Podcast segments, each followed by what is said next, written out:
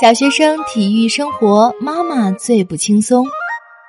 小学生的体育生活离不开家长的参与。日本的小学教育尤以重视体育教育而闻名。然而，与父亲相比，孩子参加体育活动时的绝大部分负担都压在了母亲肩上：接送孩子、洗运动服、陪伴练习、跟教练联系沟通，还要预约练习场地等等。妈妈参与照顾孩子体育活动的情况，在日本已经由来已久。家庭内部性别分工的固化，从中可略见一斑。替川体育财团对两千四百名小学生家长实施的一项调查显示，如果没有妈妈的牺牲奉献，孩子们将无法投入到体育活动中去。参与照顾子女的事项包括给孩子制作便当、洗运动服和练习服、接送孩子、陪伴或观摩运动俱乐部的练习、陪伴孩子参加俱乐部外的单独练习、陪伴参加各种比赛和加油鼓劲、购买体育用品、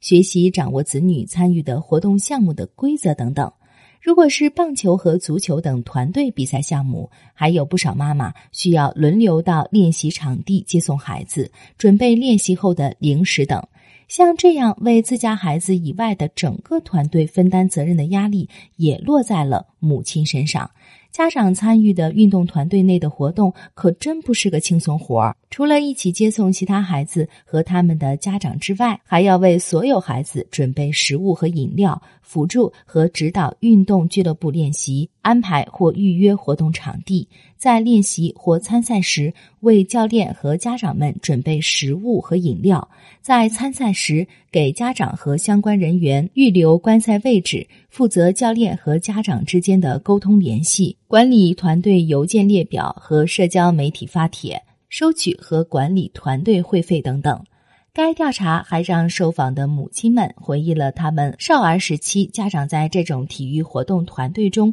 负责管理或当班的情况。在参与度方面，父亲为百分之七点四，而母亲为百分之二十二点二，几乎相差了近三倍。也就是说，从祖父母的时代开始，主要由母亲参与孩子体育活动的这种家庭内部结构一直没有发生变化，性别分工看来已经固化。长叹一声，日本的母亲可太不容易了。